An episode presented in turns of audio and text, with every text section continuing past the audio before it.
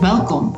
Ik nodig je heel graag uit op onze Coach Intensive, een tiendaagse gratis coachtraining die van start gaat op 5 september. Waar we tien dagen lang jou mogen inspireren met onze breakthrough methodes, zoals systemisch werk, body-based trauma work, transactionele analyse, lichaamswerk, life coachings en zoveel meer. Het zal weer een fantastische, boeiende reis worden samen. Je kan je plekje bemachtigen door naar elsvanlaken.com te gaan. Daar vind je alle informatie. Ja, ik zou zeggen tot 5 september en vooral geniet van deze podcast. How many of you would like to live their life even more at the fullest? Put your hand up. Great. That's and you're all smiling when I'm saying that. and how many of you would like to understand better your own surviving mechanisms so that you can have more choice and through that live life more at the fullest, of course. My name is Els van Laken, and I'm the coach and inspirator of the Breakthrough Academy. Um, and I am I'm here together with Patricia, with whom I will guide you through lots of insights concerning trauma and surviving mechanisms. So I let Patricia um, announce herself. Yeah. Good evening. I'm Patricia Bosaert. So I'm coach and trainer in the team of Els in the Breakthrough Academy. And I'm the expert within the team of coaches uh, the, that works with uh, on uh, trauma, on body-based uh, trauma work. So I work a lot together with uh, business people, uh, entrepreneurs on their childhood traumas that block them from improving their business, growing their business, that we hold them to uh, to be visible, to uh, yeah, do whatever is needed for uh, their company to grow. So uh, I'm very happy that I'm here tonight and that I can uh, share with you all the insights that I learned together with my uh, yeah with my clients and the trainings that I've followed with us. So I'm very very happy to be here with you today. Yeah. So, what we do is we build trust. We build trust within our clients, within their lives, within their business, within the relationships that they have with other people, so that, yeah, they can fully say yes to, li- to life, yes to their business, but also be themselves. How many of you would like to be even more yourself? and put yourself even more into the world how you are and not how you think you should be. And I see, do I say your name correctly, Ia? Uh, you're like, yeah, yeah, yeah, exactly. Oh, great. It's great to see you. I, I see you smile. It's uh, already having a positive influence on me. So tonight we're going to talk about how your childhood trauma do have an influence on your business. All right. So you'll get lots of tips and get more awareness on your own surviving mechanisms. So before we go into the details or go into the tips, we would like to just tell you guys a little bit about myself and about Patricia because you will be listening to us for for two hours. So, how many of you would like to know a little bit more about us? Yeah, great. and then we'll go into the insights of tonight. So, I'll show you a presentation. Just let me know if you can see it correctly. Let's. Uh, I first have to share my screen. It's coming. Let's share the screen. Can you see my screen? Yes? Okay, great. Also, it's there. Perfect. And just have to open this again. I even have my um, my neighbor present here tonight. Lynn, is that great? I'm influencing my neighborhood. Woohoo! great that you are here, Lynn. So how do your childhood traumas influence your business results? So take lots of notes, focus, really stay here because we'll give lots of information. So put these cell phones away, uh, uh, put your PCs or whatever off, and really take a lot of notes. You can really steal with your or uh, take things with your ears, with your eyes. Really take them along and absorb them during the whole night. Um, so first, some ground rules what is very important for us in the Breakthrough Academy is that you are okay as you are and that we are okay as we are. So there is no judgments.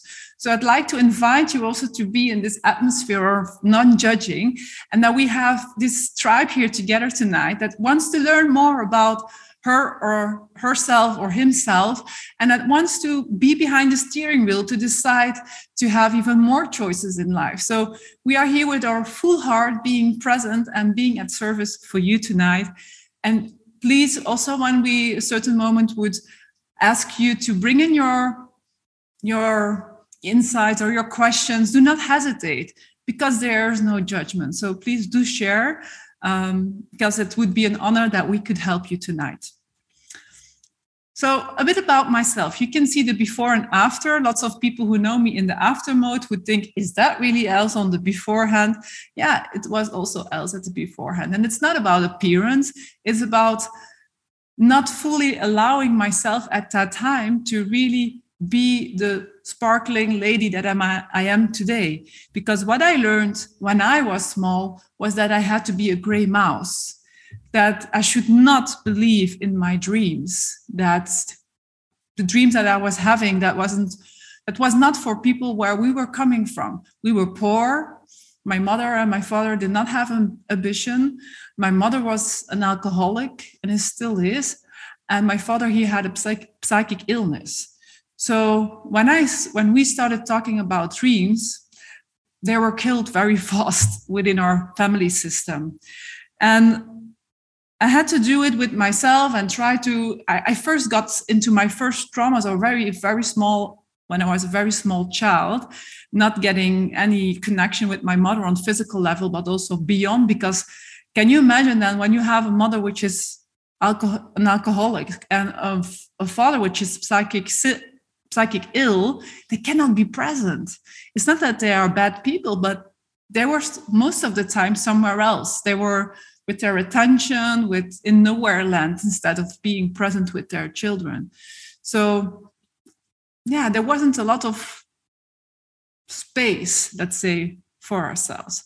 But I can say that the moment that I start embracing my mother and my father, something very magical happened till only i think seven years ago i was putting my mother and my father in like this box. I don't know how many of you know it that you put like your past into a box and you put it in the you say okay let's put it in the closet and we'll not open the closet because you know it's my past and i've dealt with it and it's okay. And how many of you have done that in the past you know? Like looking at things and say oh yeah yeah it's okay. I will not uh, if I don't open the door, if I don't open the, the box, then I nothing can happen. But instead, whenever there was the word mother coming up, I would have run outside and pulled out a, a tree. I was so angry at my mother for not having seen me, for not having heard me, to ha- not even have touched me physically, because she told me later on, I could not touch you physically because I didn't learn how to do that. So I did a whole process of working on my own childhood traumas, which helped me big time in connecting with myself. By embracing my mother and my father, I could embrace myself. I could embrace where I'm coming from. By embracing where you're coming from, you embrace yourself. And it also, you know, helps when you think like okay your past is not your destiny it's not because things happened in the past that you for example cannot create your own future. I have a great connection with my children. I, we touch a lot. We have lots of physical connection. So I believe that we are not our past. We are not how our parents raised us. We can make lots of differences. Or the only thing is that when you have missed certain things on a physical level, you cannot work through cognitive coaching on getting yourself out of the traumas because it's stuck in your body. And I will talk about that uh, later on. And then to make a link with my business, the fact is that, and I'll talk about a little bit more later on, the fact was because I came out of an environment where there was a lot of poverty. I sometimes even go today into this blockage into this fear of not having enough of having shortage. And then i can really freeze. I can really block. And then i i'm the seven year old kid again that hears that hears from her mother that there is no money. So that's how fast it can go with traumas. And then luckily i can get myself quite fast out of that trauma again because i've worked so much about on the survival mechanism so that I can see and I can have the choice to also get, out of it. But will all of us have traumas uh, and child, if they are big or, or small, it doesn't matter, but it does have an influence on your life and on your business. And that's where we want to talk about today. And it doesn't have to, it's not like, ah, then it's a big thing or it's not a big thing. It's not about these kind of things. So, what is it about that you can really live life at the fullest, live instead of survive? And what I've learned is that look, this is this is my environment right now. This is these are just my clients. So if I can already connect so clearly with my clients, I can even connect better with my children, my husband, with people who are important for me. But this is something that wasn't available in the place in the surroundings where I grew up with, and that's okay. So it's not that I have any judgments on, on my parents; they gave me what they could give, and yeah, the rest we can. And that's the that's the nice thing I, I believe about trauma, and that's the last thing that I want to say into the in, introduction of today is that I love it that that we can have re-imprints. It's not because it's stuck in the body that we cannot have re-imprints. Until a couple of years ago, I didn't even know that it, that this existed because lots of my teachers always told me something that happened in the past. You know, you'll just have to live with something that you missed because you cannot go back and be two years old again. And what I've learned through trauma work is that we can give our bodies new imprints, new body imprints. That's really magical. So that you can, yeah, nourish your body, your system. And I, I you see me smiling because it makes me tick very much. I, I get already tears into my eyes on how we, um, how I've changed my own life, connecting with my children on a way that my mother never has been able to do so. Still today, being a grandmother of my children, but we're learning. We are learning. We are connecting since three years i'm hugging with my mother. I was the one taking the initiative. It still feels kind of odd but we are doing it. So yeah still so much is possible. So that's why we took the time tonight to because we know you have you can do lots of things tonight that will make it worth your while that you are here and that you will have positive effects on yourself but also on your business, but and also within your family system. So enjoy the ride. And I'm now going to give the word to Patricia, who's going to explain a little bit about herself. Hello, everybody. Um, one thing about uh, childhood traumas, we all have them. We have big ones, small ones. So I don't have the big ones like uh, Els experienced, but still in my business, I also had uh, some traumas that uh, blocked me in uh, going through with my business. For example, uh, as a child, as a 10 year old, I've been operated. I had a tumor on a kidney, so they had to remove one kidney. The doctors they forecasted that I would die, but you see, I'm already 54 years old today and I'm still there. So that was the good thing. And for me, the big trauma was not having this illness and being in the hospital for two months. Well, also, oh, jongen, jongen, jongen. And uh, but the trauma for me in this experience was that my parents they came every night, but every night of those two months to come and visit me in the hospital, except one night. They, they couldn't come because at that time my parents didn't have a car yet and my uncle brought them every day with the car, but the car broke down, so they couldn't come. At that time, there was not a mobile phones yet, whatever. So not even the hospital uh, was informed that they wouldn't come. So then, at that moment, I took uh, the the impression, or I thought that ah, I'm not of any value because they, they, they don't come to visit me in the hospital. But only one night out of 60. Yeah? And due to that, I had lots of issues about uh, around self-worth, self-value, and asking a good price for what for my coaching activity. So fortunately, I had Els around, so she could coach me through my trauma. And so today I can ask decent prices for my work. But for me, was like, oh no, no way, Els, I will never ask those prices. That's you're crazy. And you see, just because of one night that my parents were not there, it's the same. I had lots of issues around visibility, being visible on social media. I still remember the first time when I made a video, Els. You remember in the in the training? Oh my god! And just making a video and sending it to the others who were also in the training. So I knew that I was okay and they were okay. So I knew that I wouldn't get any negative feedback, but still it was like, a, oh. And then I, one evening I said, okay, now I will take the video. I won't even watch it and I will send it because otherwise I'm also at the basis a perfectionist. So I would take 10 times a new piece of film and then say, oh, no, no, it's not good enough. Then another, another try and another try. And then I said, no, I stop with all the trials. I'll just do it and I'll send it.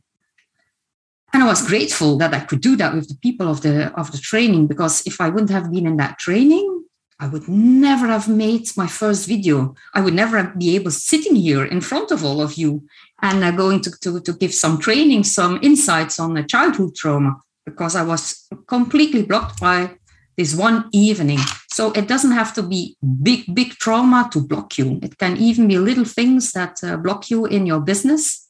And that's why I like it, because I'll uh, give then explanations later on on how it, all these things works in your body. But that um, you don't even have to know in your head, because I already forgotten that my parents weren't there for one night, but my body remembered. Exactly. So it, so you can through um, body-based trauma work, the remembrance of your body that you will that will come back into your memory of your head too, and then you can uh, also work on it. And sometimes you can even work on trauma without understanding what's happening, but you feel it in your body, and it frees up the space so that the energy can flow, and then you can go. Uh, continue with your uh, your business. So through the evening, I will give plenty of examples of uh, how I could help through trauma-based bodywork my clients on uh, uh, taking steps within their business and uh, be, be able to uh, to grow. Right. Mm. Thank you, Patricia. You're welcome. All right. So let's go and have a look at um, the first insights. Who is ready for the for the insights? Put up your hands. Let's make it a bit dynamic and let us make feel alive. Sonia is doing like this. All right, Sonia. Oh yeah, girl. Off you go. Good. So let's. Um, I like uh, positive energy. So for the people who do not like positive energy, or I hope you can deal with the positive energy. How many of you like positive energy? Oh, yeah, you're at the right place. Great, welcome. so let's have a look. Good. You see the slides again, Nalika? Great. Okay. So first, let's look at what is trauma. Yeah. What is trauma and how does it have an influence on your business? First of all, I want to start with the good news. That is that, oh, let's go back.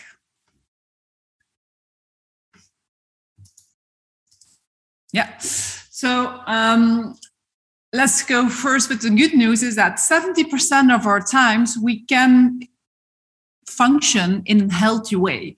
And a healthy way means physically healthy, healthy, emotionally healthy, spiritual healthy, physically healthy. So which means we can connect with others you know and, and when you see me having these pictures with my my clients i'm in a healthy connection but sometimes how many of you recognize that we get certain stress responses and then we go into something else. And then what do we go if we cannot stay in our healthy part? What part gets activated? What do you think? Put it in the chat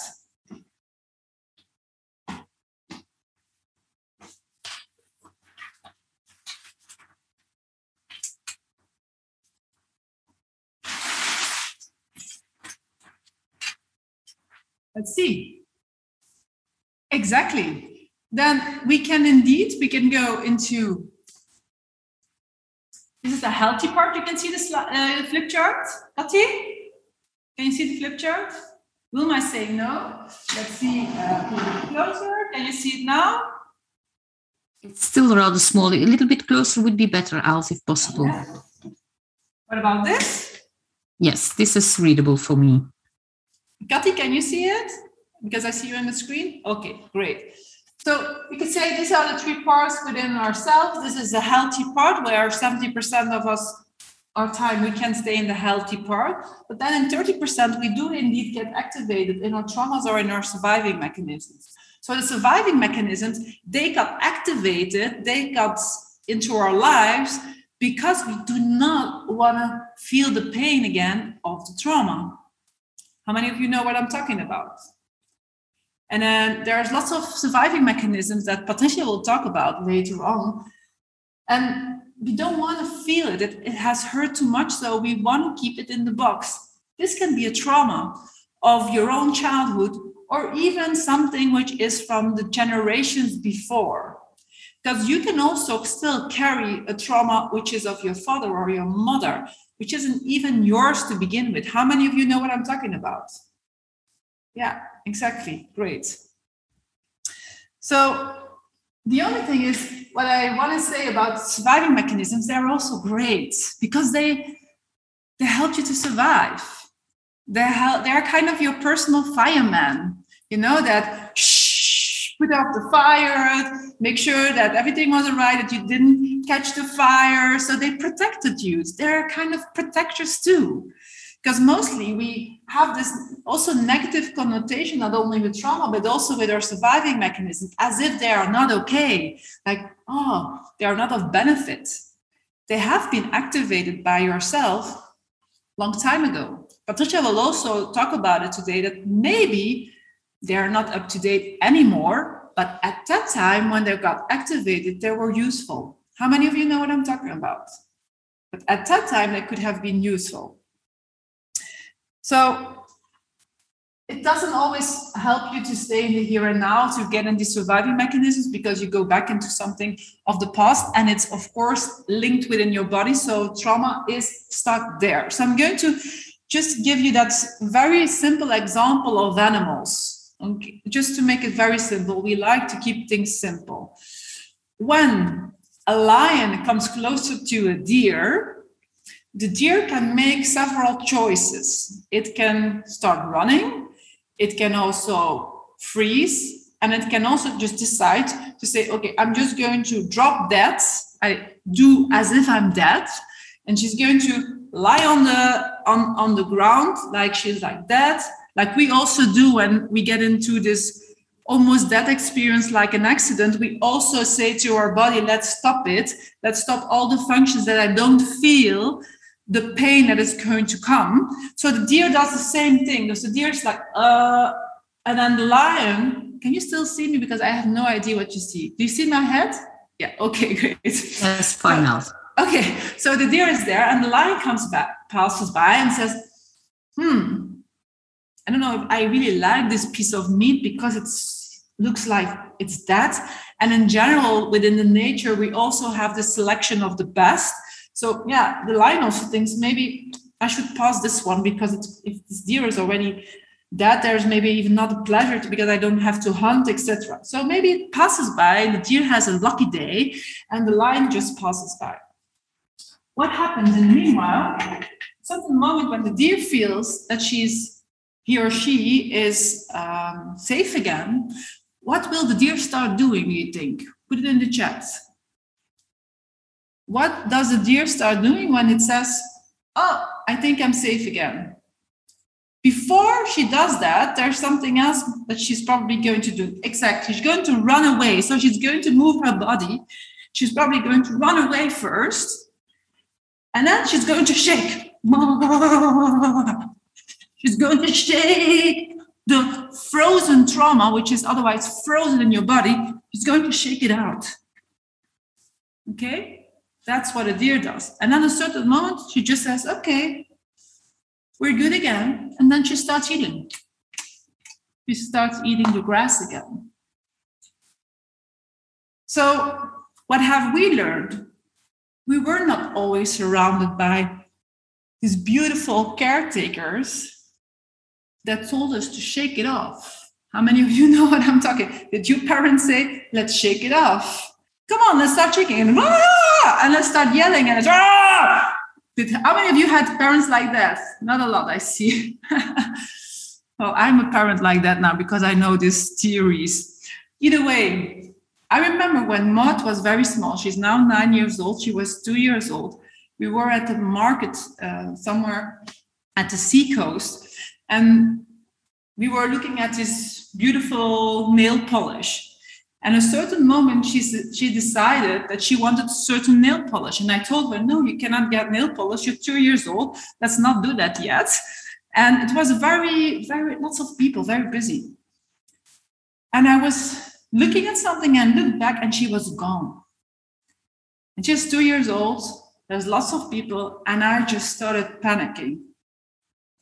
And I started running because my cell phone was dead.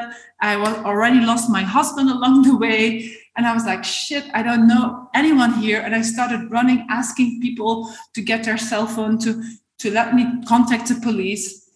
To make a story short, a certain moment, we found her back. And I was so happy. And there was the police in front of me. And they, they said, Your daughter is there in the in the police car. And I started crying and I was like, oh my God, you found her back.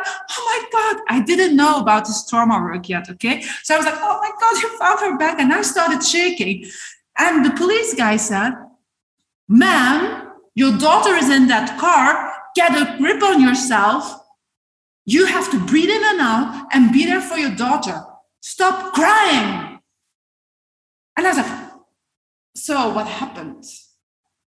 This trauma got frozen because exactly what our caretakers sometimes say be strong.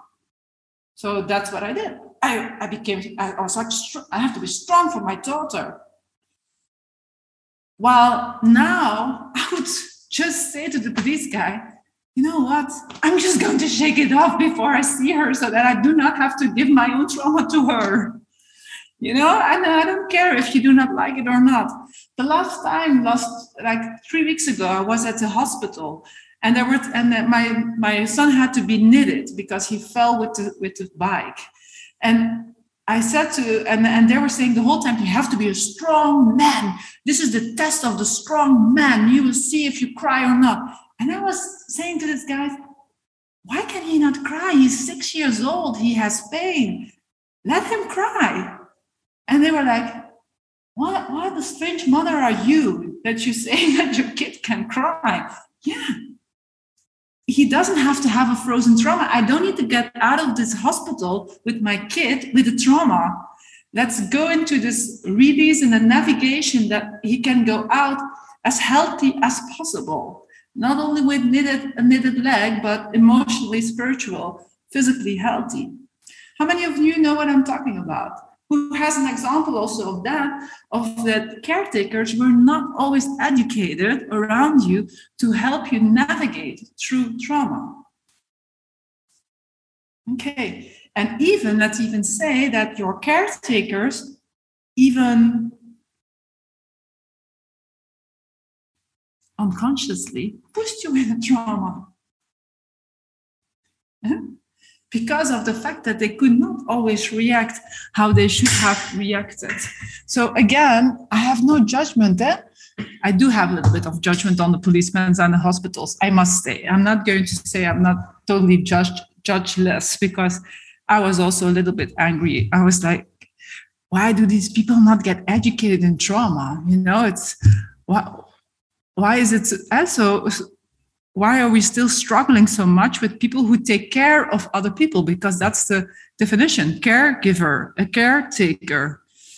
So you can have many, many, many, many things that can activate something. And like Patricia was also explaining, you can also have quite a lot of things that then indeed will block you within your business. And Patricia is going to give you even more examples on that. Um, I think that's one of a couple of the most important things I wanted to say about trauma. And it's important that you that we unfreeze it, let's say, through body sensations, through activating our senses, through activating our autonomic nervous system.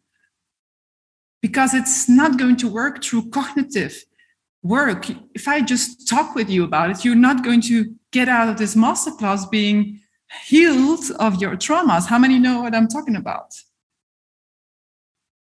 It's not by talking about it, we'll have to work with our body to navigate through it.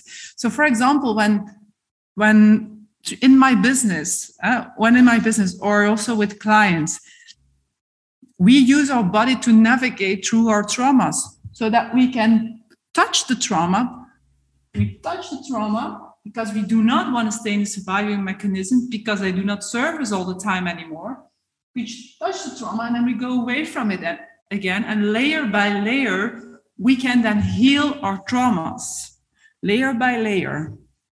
Not all everything at the same time, but you can notice many things how trauma can be of influence in your business. For example, you want to break through out the golden cave, but still you always go back to your comfort zone, going back to your old patterns. You know, lots of people, lots of entrepreneurs know exactly what to do. They know what are the good things to do, and still they don't do it because of, for example, fear of rejection.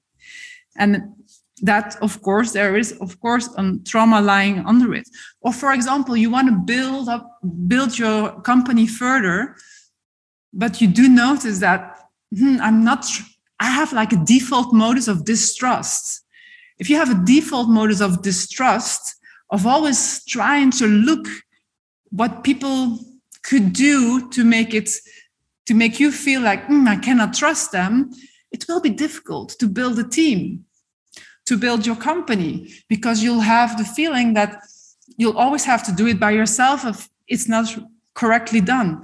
If I look for myself, if I look three teams ago, three teams, three times a team back, I had this feeling that they didn't have my back. I always had the feeling they don't have my back, they don't have my back. And luckily, I was already working with trauma work so that I could start to understand it wasn't had nothing to do with them there they were projecting or they were mirroring me certain things but i had to work on the fact that i did never feel my mother or my father having my back and through working on that i could trust my team it, I have now, uh, we are with eight coaches and there's 10 people in the back office working. There is trust. There's n- never ever distrust. I never have the feeling like they don't have my back. We have each other's back. But it's only because of working through the childhood traumas that are there in a split of a second, because they are stuck in our body and they're also stuck in our limbic brain. So, what are a couple of other examples that I took along?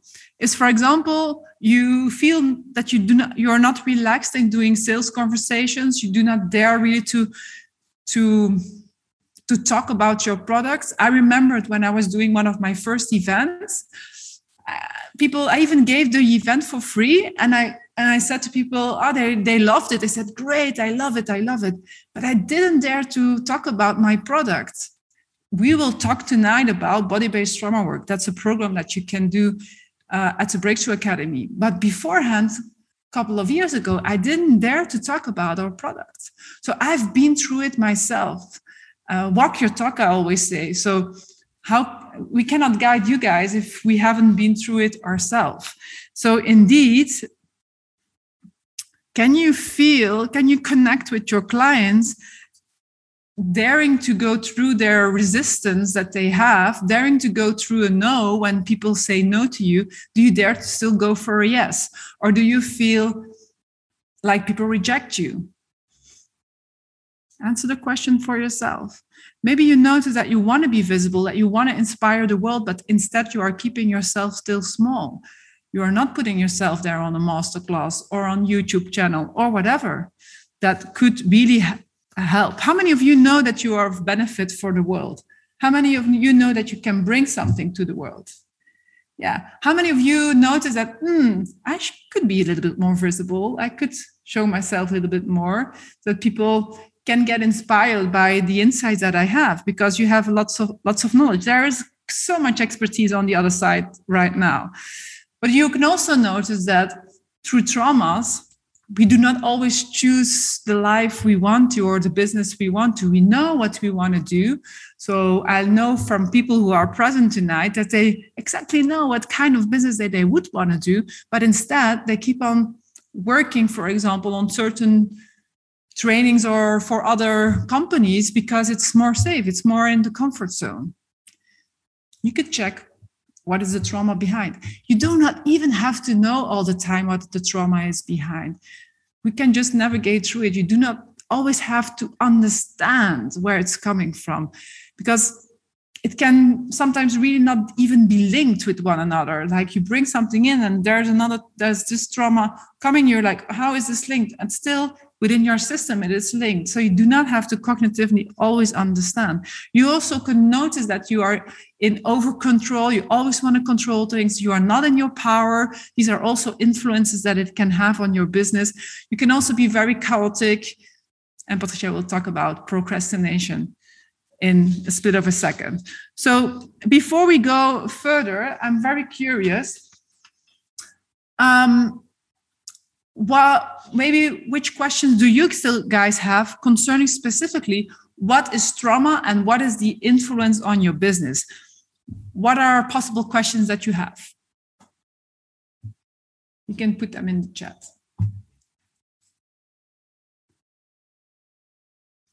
And meanwhile, I'll have a look if there is some questions in the chat already before.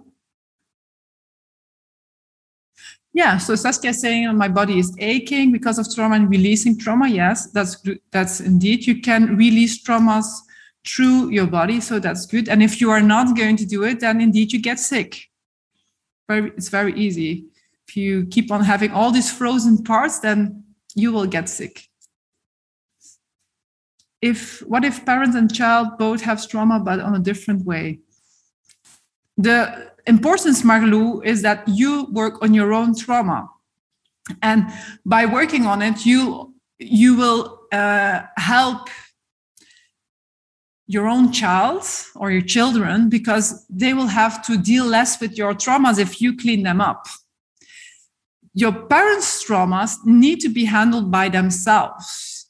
Okay, so you are not responsible in healing the traumas of your mother and your father. Though I can tell you, by working on your own traumas, you will notice that there is a positive influence happening within your family system. So it will have a catalysator effect on the people around you. It's I'm I, I, we guided already 7,500 people all over the world, and we see it again and again and again and again. And it has an influence on so many things uh, in life. Okay, let's see from which age do you start with body-based trauma work on children? Yeah, indeed, as from babies, and even before you could already start working with it. Now, when we work with children, when you we don't personally work with children, but we know people that work with children. Most of the time, we start working with the parents uh, because the trauma. You know, sometimes even the the we put like kind of sticks on children. They have this symptom, or they are that, or they are that. But what if we start looking at the parents and we start healing the parents? What happens with with the children? So, uh, Els, maybe I can answer that too because I have also a traumatized son. Mm-hmm. And when his uh, body based trauma coach was working with him and couldn't get any further with him, she started to work with me and uh, doing the work with me unblocked the trauma at his side. So it doesn't and because he's a, a teenager i was not really interested in really going the deep side. So when she when she got stuck with him she continued to work with me. And if then i could unblock a trauma within me so that it unblocked within him then she could uh, continue and work further on him. So the good thing is that even as a parent if you see your child struggling and that that child is not really interested to go into therapy or whatever, you as a parent can already do a lot so that it gets enough unblocked so that they can feel safe to go to the therapy. Because often they don't want to go because they don't feel safe enough to go there yet because they're still so big in their uh, in their trauma catched up within their trauma. So you can as a mother or a father you can already do a lot for them. Yeah great I'm just going to check what other questions are there. Um, why do I struggle so much with feedback? Alcazar. Yeah, so concerning that question concerning feed forward or feedback or bring having people bring something back, you'll have you you could check indeed, you know, what is behind that. Um, are you then from the basic feeling rejected? Are you directly thinking or feeling I'm not okay when people bring you stuff back. Yeah. So, and I see you nodding. So we'll have to work on that. If we would work together, we would be working on that part so that you can navigate, because that's the word I will use a lot concerning body based trauma work. We navigate through our body, but and being connected with ourselves, starting to connect with the others. And then we can take input from others without feeling that we're not okay. But see, uh, seeing it as lessons as gifts that other people give us. And also just to give you one little tip around that it's not because certain people give you feed forward or feedback that you'll have to take everything along i mean we all if uh, we are 100 people here tonight so that means that there's a 100 different way ways of looking at the world. How many know what i'm talking about? So that means that could be like 100 advi- uh, 100, 100 people saying something different to you elke. So if you have to take everyone's opinion along yeah could be kind of a tough job to do huh? so we'll also we could work in that sense we could also always look who are the people that we allow to come closer. And that's not everyone. So i always say concerning feedback or feed forward do not take any feedback or feed forward from people who haven't been in the arena themselves.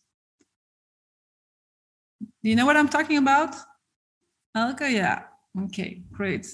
Because for example i have a great uh, bakery guy here in the street but if he starts giving me feedback about online entrepreneurship, I wouldn't believe him because he has not has he, I don't he only has an email address. I don't even think he has a Aline. I don't think even he doesn't have a website. I don't know. So I don't think he is the right person to give me advice. Or you need to make sure that you are talking with the experts.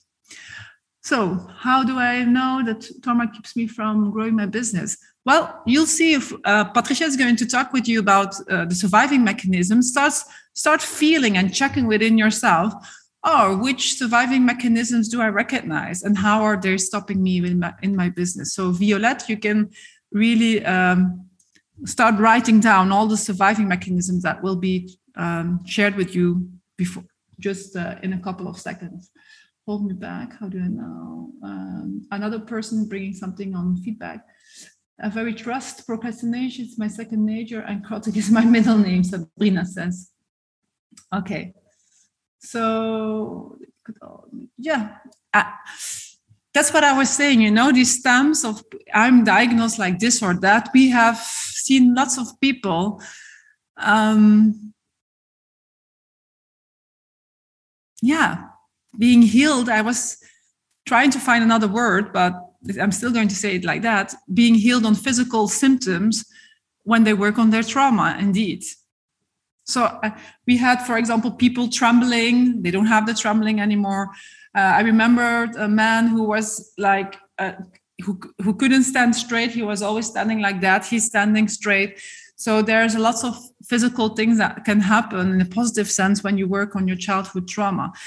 And it's really a tough life when you you have you go in a default modus of distrust it's really difficult because people have to work very hard to keep to the whole time show you and let you feel that you can trust them. How many of you know what i'm talking about? How many of you recognize this default modus of distrust? Okay.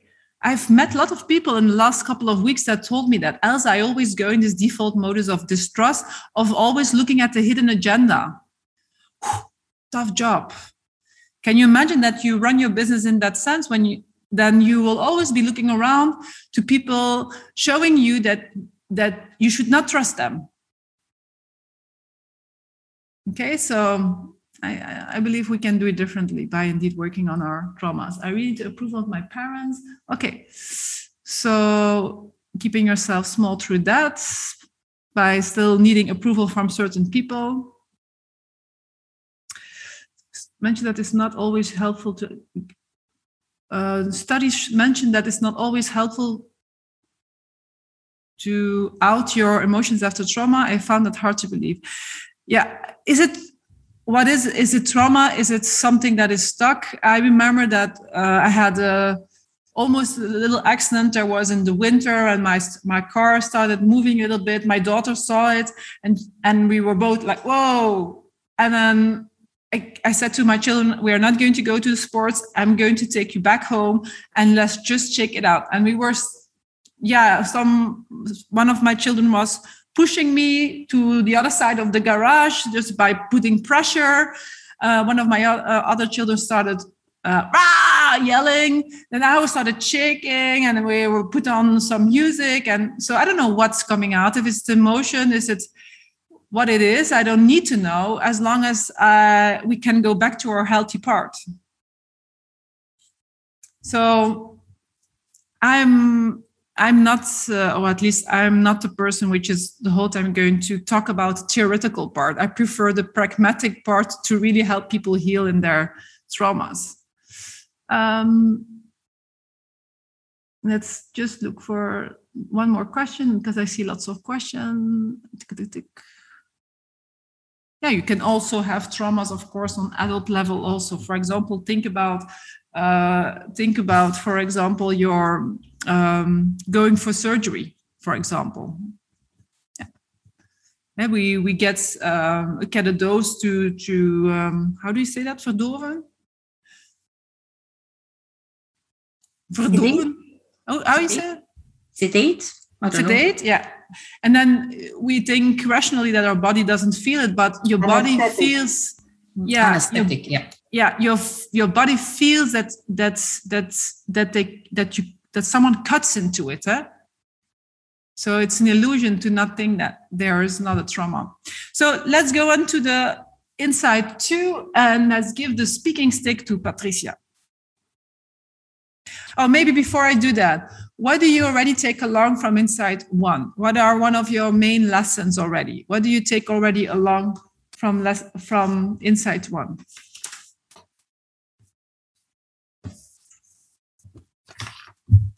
You can put it in the chat.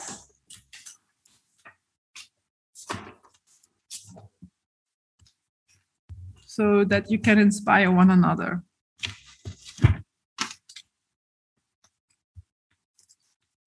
Go ahead. You're saying that the trauma of my mother can also affect me.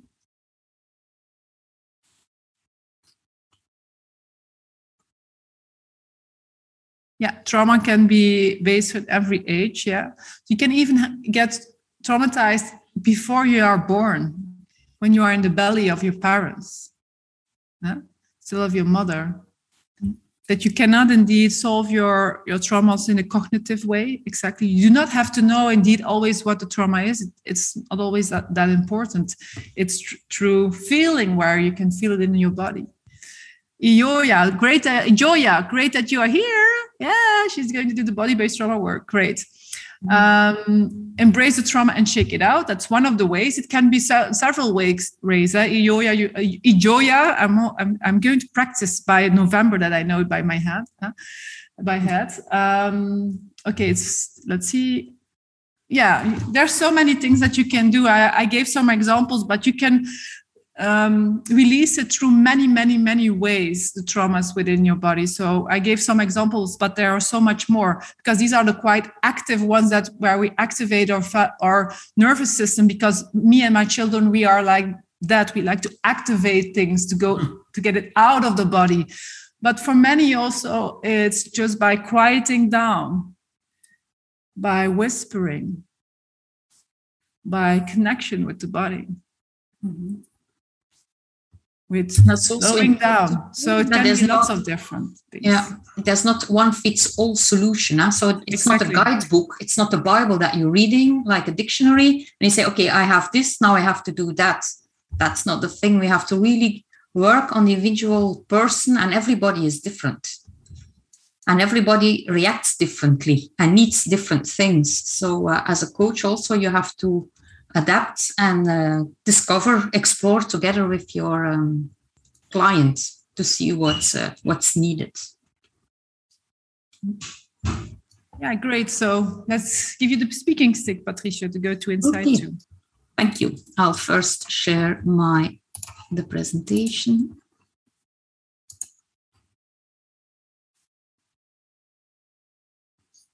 Mm-hmm.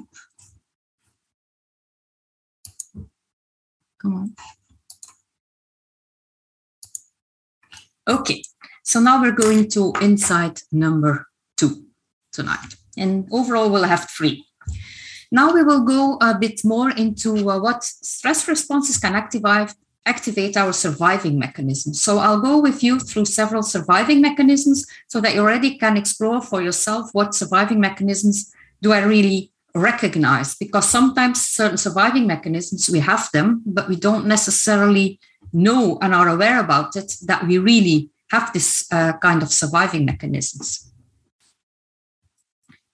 Our surviving mechanisms, you can uh, divide them in uh, three uh, different parts. So we have surviving mechanisms on the physical level, we have other survival mechanisms on the social level, and we also have surviving mechanisms on the mental level. And behind each surviving mechanism, there can be a different trauma that we sometimes are aware of, sometimes not. But the surviving mechanism, what it really does, it wants to keep us away from the pain because the pain is too painful. So that's why we develop certain mechanisms to get away of the pain so we can still survive. Because the only thing that our body wants is survival. We don't want to die at at all costs. So we would do whatever is needed to get away from the pain, to get away from death.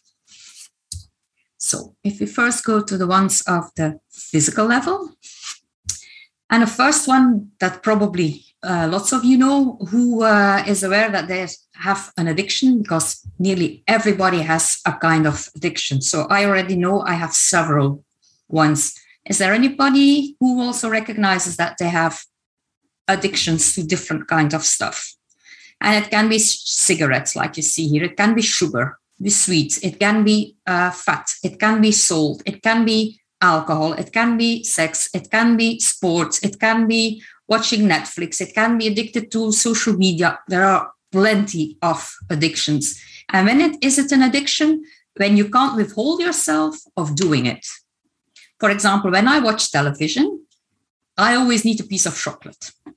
And as long as I didn't get my piece of chocolate, I'm thinking in my head all the time of my piece of chocolate. So that's an addiction.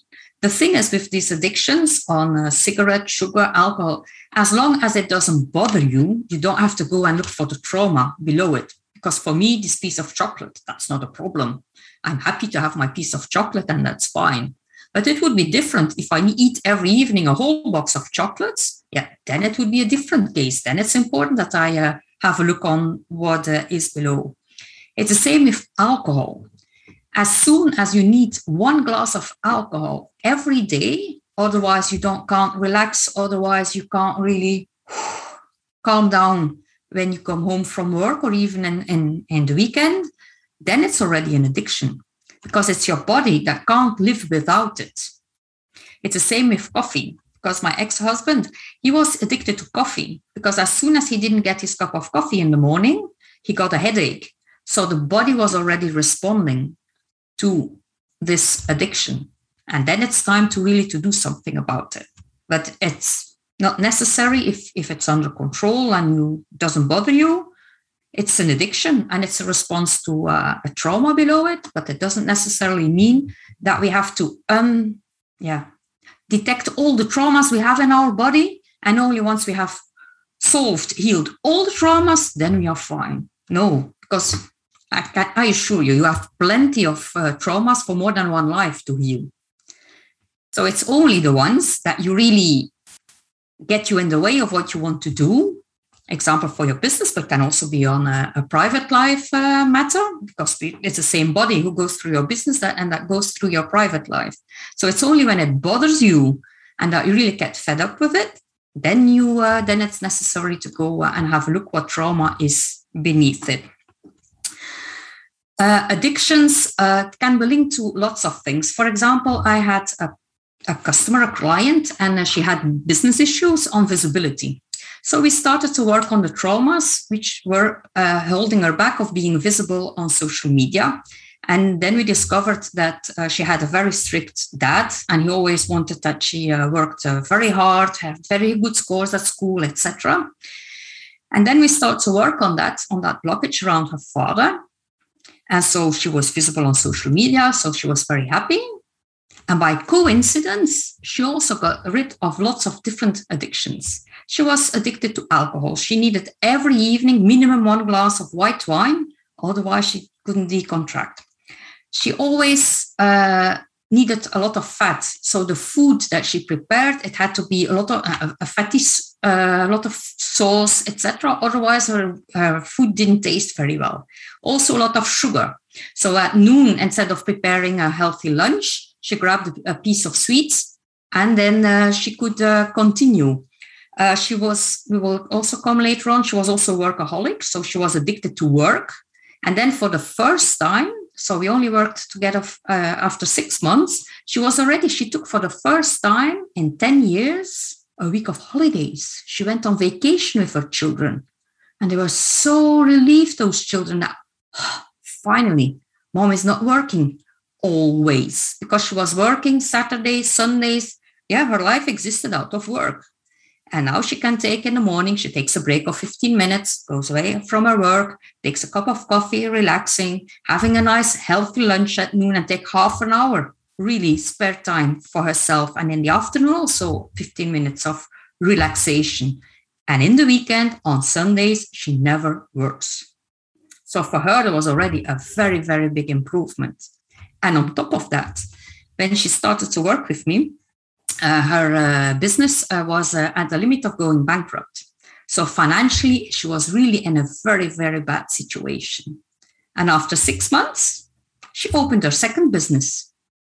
So you see that by working on uh, your traumas, all the things that she dreamt of as a small child, where she thought, oh, that will never be possible for me, is now already a realization. It's reality she has her second business. And her first business is also doing very well. She has very nice social media. And now she opened her second business. She's in national newspapers. She's on radio. She's on television. She's everywhere. And before she didn't want to be visible. Oh, that was a nightmare. And now she can go to uh, all these interviews. There's no issue, no problem. It's like, uh, oh, she's, she's done it like uh, she's done it forever already. So it's very nice to see these evolutions within with our clients when we really start to work on the traumas below it. And the nice thing is you don't have to know upfront which trauma or what is below it. We work through the through the body, and then the body will tell us what uh, what it needs and how we can go uh, through them and how we can heal the the trauma. So first, on physical level, we have the addiction. Then the second one on physical level is the adrenaline junkie these are the people who really they need everyday sports. And not just a little bit of sport but heavy. They have to feel pain because if they don't feel the pain then they didn't sport. And if possible to have pain and also feel exhausted then in the end because only then they did a good workout. Who recognizes this that you really are a bit of addicted to sports then really to to go very very far very very long to really go very, very hard. Lots of people who want to do a marathon, who dream of doing a marathon, because then they have to prepare very hard to, to be able to go to the marathon. And then for them, it's also important that it goes quickly. Yeah? They don't want to finish with the last ones. They prefer to be with the first ones, because only when they finish with the first ones, they put enough effort and they were hard enough on themselves. They have a very strong character. Mentally, they want to be very strong. Only then it's good enough. But this is, can also have a negative side on your business. Because if you are that hard on yourself, you're very harsh on yourself because you push yourself beyond the physical limits. That means that often you can also be very hard on others. Because it's like for you physically, it means only if you go till the end and over the edge, then it's good enough. So if you're working with a team or you're working with, with other freelance people who do certain administrative, for example, administrative tasks for you, you will also push them to the limit. Because for you, it's like you're doing them a favor because you help them to go over their limits. You help them to, to, to look for the limits. So that can be very, very harsh on others can also be that others don't like to work for you anymore and they kick you. Like freelance people, they have other customers So then they go for another customer. And then you don't get the right people to help you to, to get your results of your uh, of your business. Uh, it's the same with people. Uh, they can really feel bad about themselves because if they are don't have the personality or the mentality or the mental strength to go over their physical limits, they will feel very, very bad about themselves. So pushing yourself very, very hard can also be very, very negative for your business. Who recognizes this that you're so hard on yourself? Yeah, there are several, several people that. And this is also a trauma response. So there's trauma below it, and you can heal yourself from this. So you don't have to continue that way. Because even on your private life, on your children, that will have an influence. Because if you can do this to your team, you can also do it to your children. So we already had addiction, uh, adrenaline junkie, and now workaholic. This one is one that I recognize very, very well. So this is also also one I inherited from my parents, huh? because they were also both father and mother a workaholic. My mother worked from seven o'clock in the morning till 10 o'clock in the evening. I only saw my mother working. Anything else was not possible. She worked. And a workaholic is there's some trauma behind it that forces you to continue. For me, it was like life without hard work, you won't earn anything, you won't get anything. E- getting something easily, that's not possible. It has to be difficult. Otherwise, it's not good enough. Otherwise, you did something wrong. So I learned that I had to work very, very hard. And these are the, also the kind of people that push themselves into burnout. Huh? because it's only because you're mentally so strong that you go that far, that you go above your physical limits, that you force yourself beyond your physical limits. So it's not the weak people who force themselves into burnout huh? because they are clever enough to say, oh, stop. No, this is not for me. It's only the ones who are mentally very strong that push themselves very, very far. And here again, this is not good for your business. Because even when you work very, very hard, uh, your uh, body produces adrenaline and cortisol. And then your rational brain here, the prefrontal cortex, is not working very well.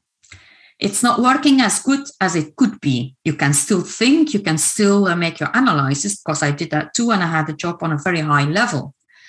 But gradually, you will need more more and more time to get the same thing done. And in the end, you will start to make stupid mistakes because I felt really ashamed of the mistakes that I made. Was like, eh, is that possible that I made that mistake? But it's just that in your head, your brain is not working properly anymore.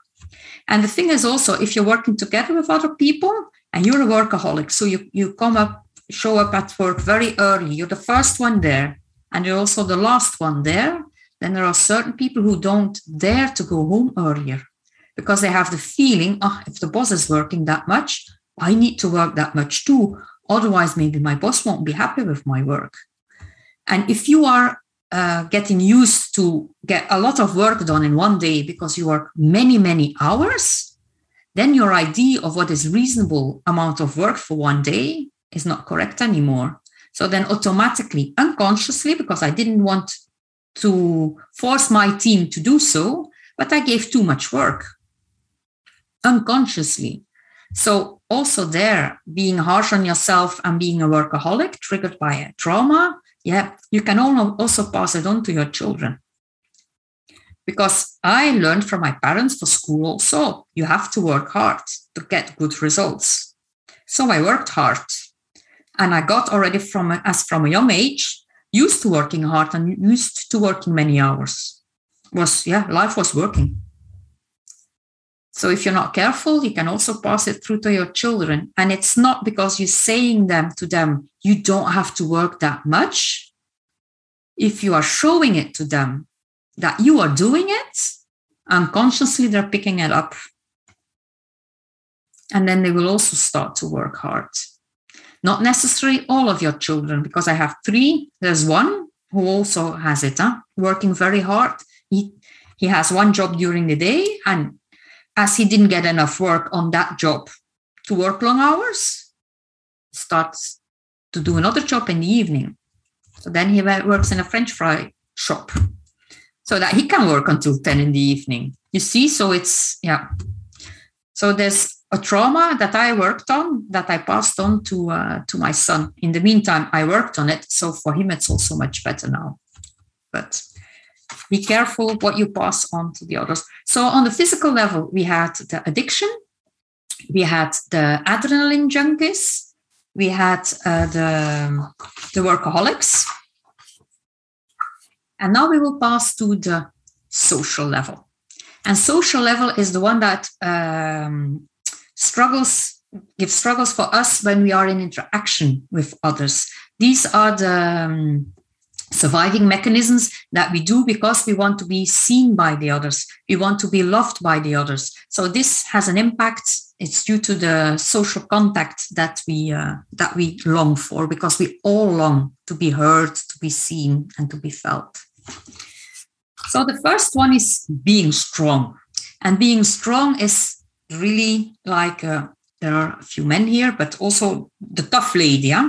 That really can uh, she can handle the things on her own. She doesn't need a lot of help. She is the one who's there. If there's an issue, you go to her and she will uh, solve it for you. I also had this one. At work, they knew, ah, if we don't know anymore what to do, we go to Patricia, and within two seconds, I will know what I have to do.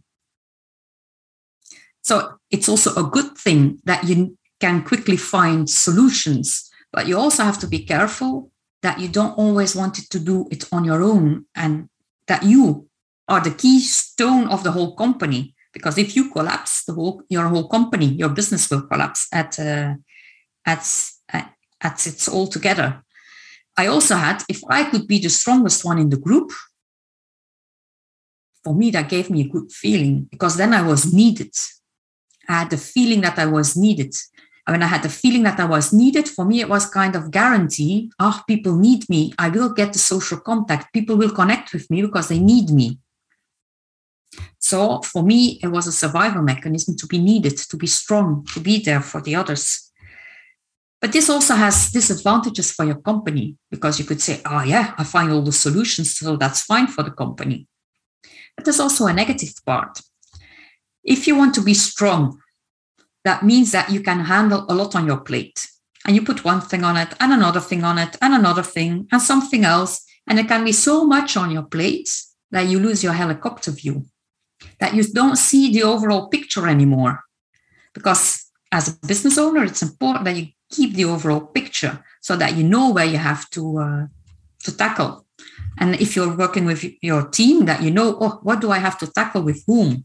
But if you have so much on your plate, then you're no longer capable of keeping this helicopter view. And sooner or later, there will be something that you miss that you had to tackle, but that you missed. And that can have a negative impact on your um, on your business result. Can be that all of a sudden you forget to contact an important customer, and then that customer doesn't feel seen, heard, felt. Yeah, and then says, "Okay, if it's this like this, then uh, I don't want to work with you anymore." So it can have a serious impact on your business. And it's also uh, for your team. If you're working together with a team, and if they get so used that you have an answer to everything, then they won't think anymore themselves by themselves to find solutions. And maybe they can find better solutions than the ones that you have. So then you're also missing the potential of your people. And that can also have a negative impact on your uh, business results. Whom of you recognizes herself or himself in this being strong? Yeah, there are many people that, uh, yeah, being strong and to have to do everything by yourself. Especially lots of uh, entrepreneurs have this reaction because it's their business, so they have to be strong for the business. And otherwise, it won't be good for the business. There are good parts at it, but there's also negative parts at it. And when you work on the traumas below it, then you can take a conscious decision. Now I want to be strong and now I want to handle this. And this my people of my team can handle. Or for this, I can uh, ask a question to somebody else who can maybe have a better idea than the one that I have. Okay. So be strong. Then another one on social level, who sometimes is interconnected with the being strong, is not reaching out to others when you're not feeling good. Let's say you uh, had a, a, client and uh, yeah, you were really convinced that you would uh, have a sales with this client and it didn't work out. And then you feel depressed. And then you stay on your own. And then you're thinking, yeah, but uh, I won't disturb anybody else because they're already having lots of, uh, they're very busy, they have a family, etc. So I won't place my shit on their shit on top of it. So uh, yeah, no, I won't bother the others. But if you're not reaching out to the others, you can block your business. Because with Els, we had uh, the experience on sales. So um, I learned from Els how to sell, and then I read some books about it. So then I became a better salesperson. And one day, Els was a bit in a panic, and she said, "Yeah, then already three customers that I had on the line that I had a call with, and nobody is signing in. What's happening? So then she reached out to me and she said, okay, she recorded it. And then I had, I listened to the, the audio of the, of the calls. And then within a second, I saw what was going wrong. So then I could give feedback to Els, pay attention to this, that, and that, and then it will become better. And even there were certain parts of it that you say, okay, ah, this is blocking me. Okay, then I'll let, I'll get a coach to unblock it with me so that we can then uh, can I can start to sell better. So then we said, ah, if this happens to Els, we're all coaches, we're all doing sales calls. So I trained all the coaches of the team on their sales uh, capabilities. And we also unblocked through trauma healing, through coaching, the parts that blocked them because sometimes it's oh yeah but when i have to say the price i'm blocking because oh it's it's, it's not cheap okay then what is blocking you on asking the money for your value sometimes it was also oh yeah and then the customer comes with all kinds of complaints and questions and then i don't know what to answer to those questions and i have to know all the answers to all the questions before i can do a sales call which is not true of course and if you sell properly, then you don't get a lot of uh, questions. Then you don't get a lot of blockages from your customer. Then it all goes fluently and it looks like it's going by itself. So even on sales, there can be lots of blockages that you don't reach out to others to help you. It's the same. Sometimes uh, entrepreneurs, I often in coaching uh, sessions also, they want to, to be able to do everything. So they want to be a good administrative person. They want to be a good marketing person. They want to be a good salesperson. They want to be a good uh, operational person. So they need to have all the qualities of everybody in one person, but nobody's perfect. So nobody has all those skills. So there it's really important that for yourself, you have a look on, uh, on which skills I'm not really that uh, good at, but I can reach out to others that they can help me, that I can pay them for helping me on that. So then I have the time to do those things that I love to do, that gives me energy. And in the end, that will be good for your business because you will have better sales results.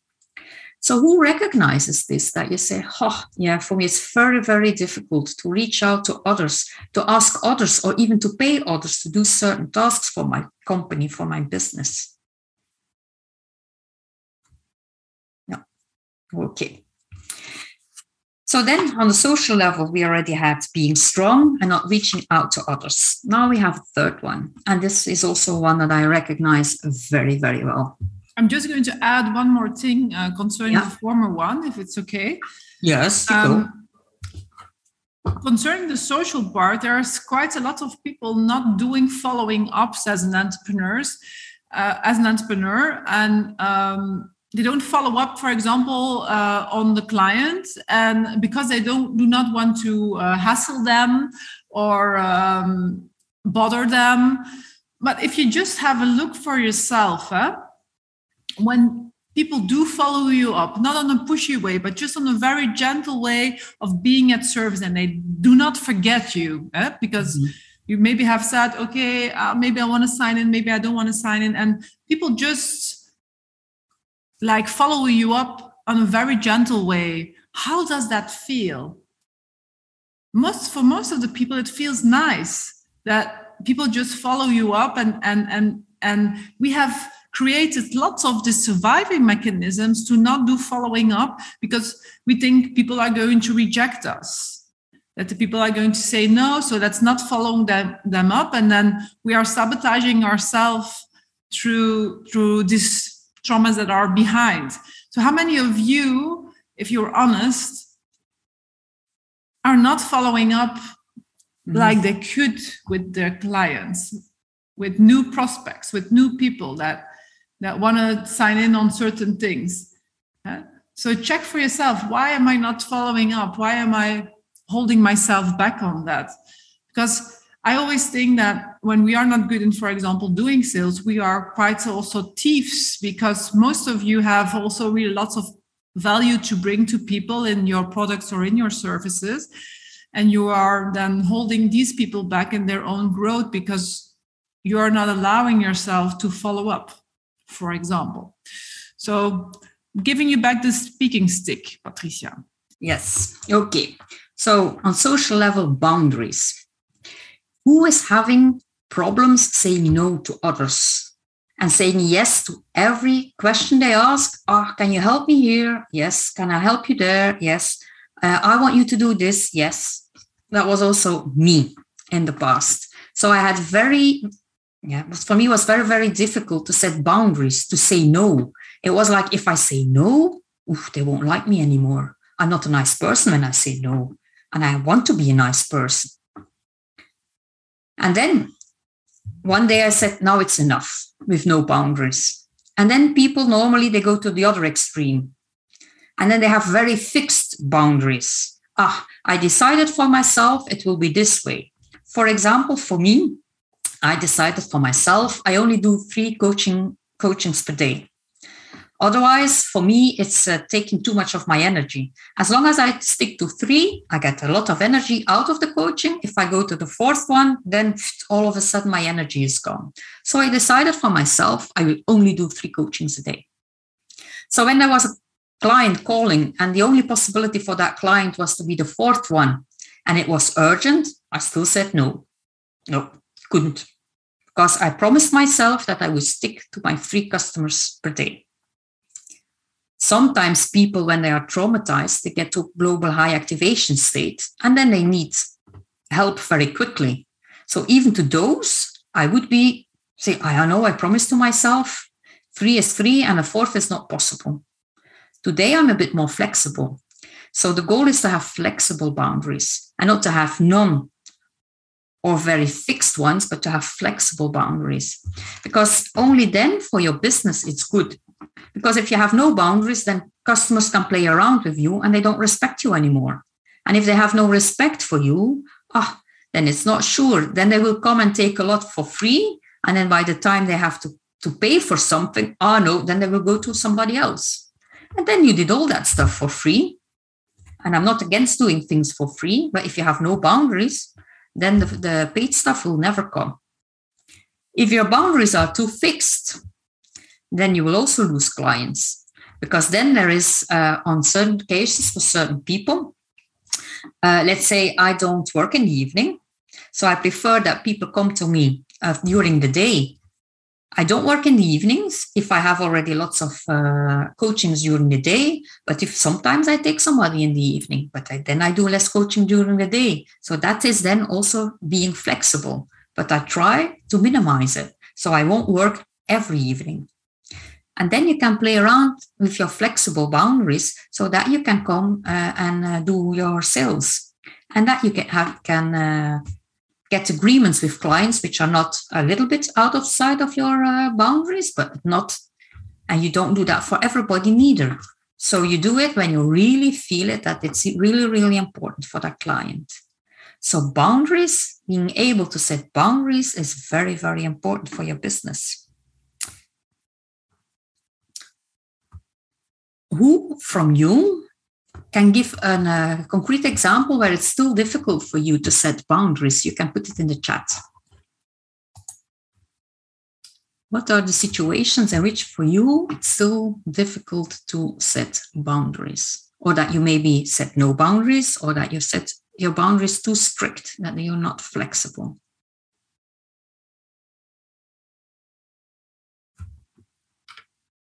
So you can put in the chat, or you can put uh, no boundaries, rigid, or flexible. Yeah. So this is a good example of being afraid of not giving enough value. That's a, a reason why certain people put no boundaries. Because if the customer asks more, you will give more, because otherwise it won't be enough of value for your customer, and your customer will, won't be happy. Hmm. So Sonia is having too flexible, yeah, several people with too flexible uh, boundaries. Yeah. And the thing is that if you don't do it in your business, probably at home you won't do it neither. Because I had the same problem with my children, and especially when they become teenagers, having no boundaries. Ooh, la la la la la la. then you get lots of discussions and fights even because they know, oh, mom has no boundaries. So if I put a little bit of force, then mom will give in and uh, then it will be okay. So for me, learning to put boundaries also helped myself in uh, at home to have more boundaries with my children. And the good thing is everything calmed down because then they could put their boundaries too. And then we could uh, go into um, uh, a discussion around those boundaries, why one boundary was important for me and why the boundary was difficult for them. And then we could fix a new boundary, a flexible one, somewhere in the middle.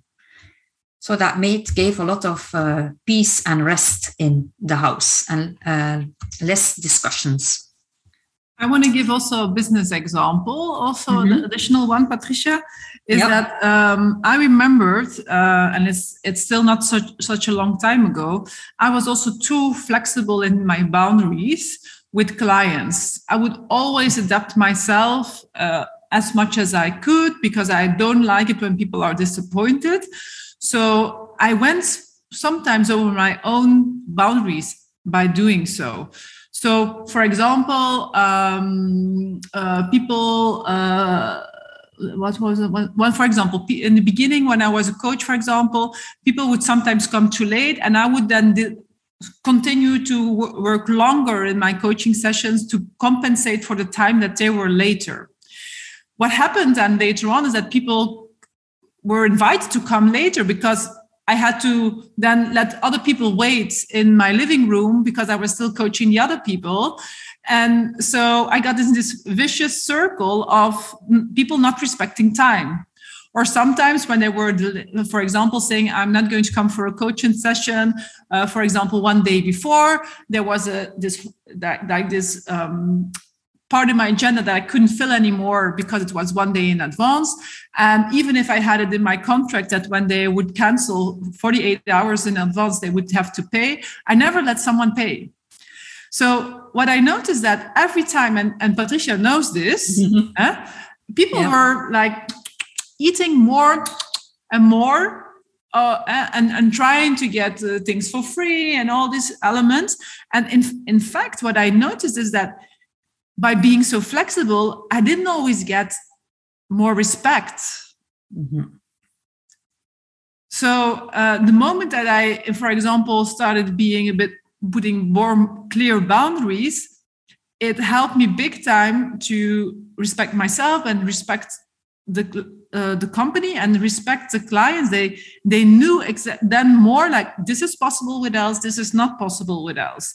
Instead of I'm going to try to go beyond all the boundaries where because you are not clear, you're not consistent with your own boundaries. So if you are not, then people will trigger you. People will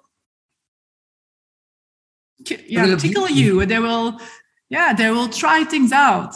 So it's a very essential part in your business because it can have lots of influences. For example, I learned a lot. For example, uh, at the moment that I was uh, working with Tony Robbins, how many of you know Tony Robbins?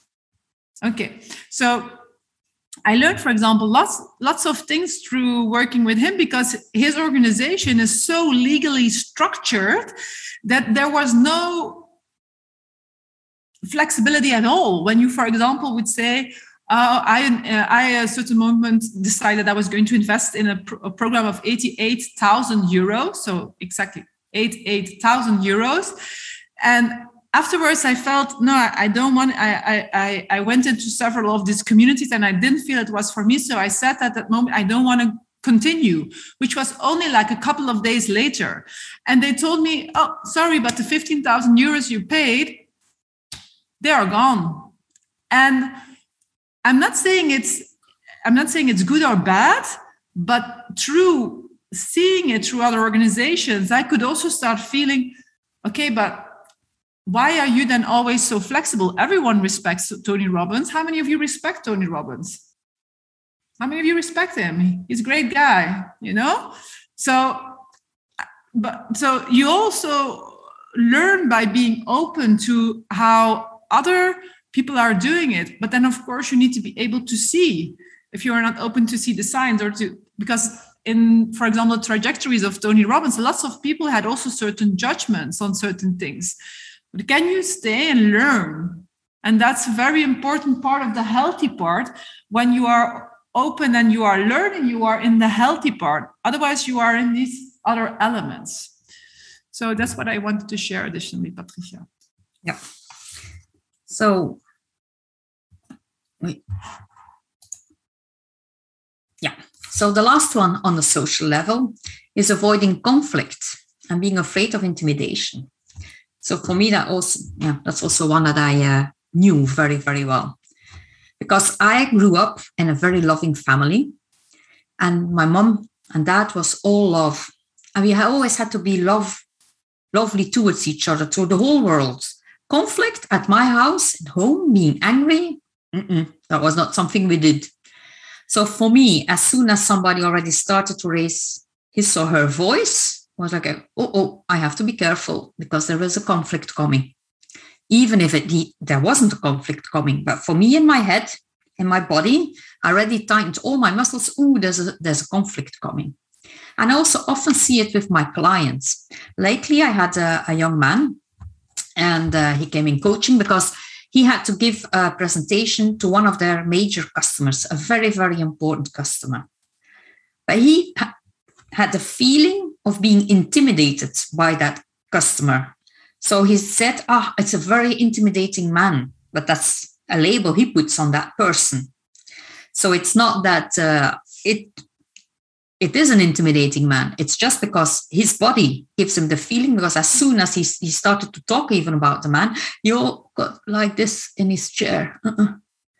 And then we had a look on what was below the fact that he got intimidated by this man. It was a big man, also with a very low, strong voice. And then we found out that during his childhood, from the age of six to 12, he had to do his homework at his grandparents. And his grandfather, uh, he was a self made man with a very nice business, and he wanted for his grandchildren the same. So they had to do good at school because he knew when he was at school, he learned a lot and he used everything he learned at school for his business. So his grandchildren also had to have very good results. So they had to be the first in class. If they didn't have the best results of the class, it was not good enough. And then his grandfather became angry. So when he was seeing that customer and doing the presentation for that customer, he was projecting his grandfather on that customer. So when that customer asked him a question, he blocked because his whole body froze. So he couldn't give any answers anymore, even though he knew all the answers to the questions.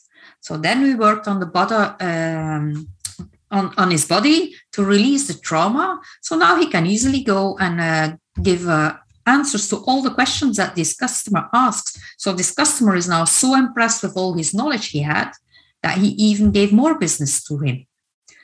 So you see, just freezing in front of certain people, like, for example, avoiding conflict or of, of being intimidated, can also have a trauma below it.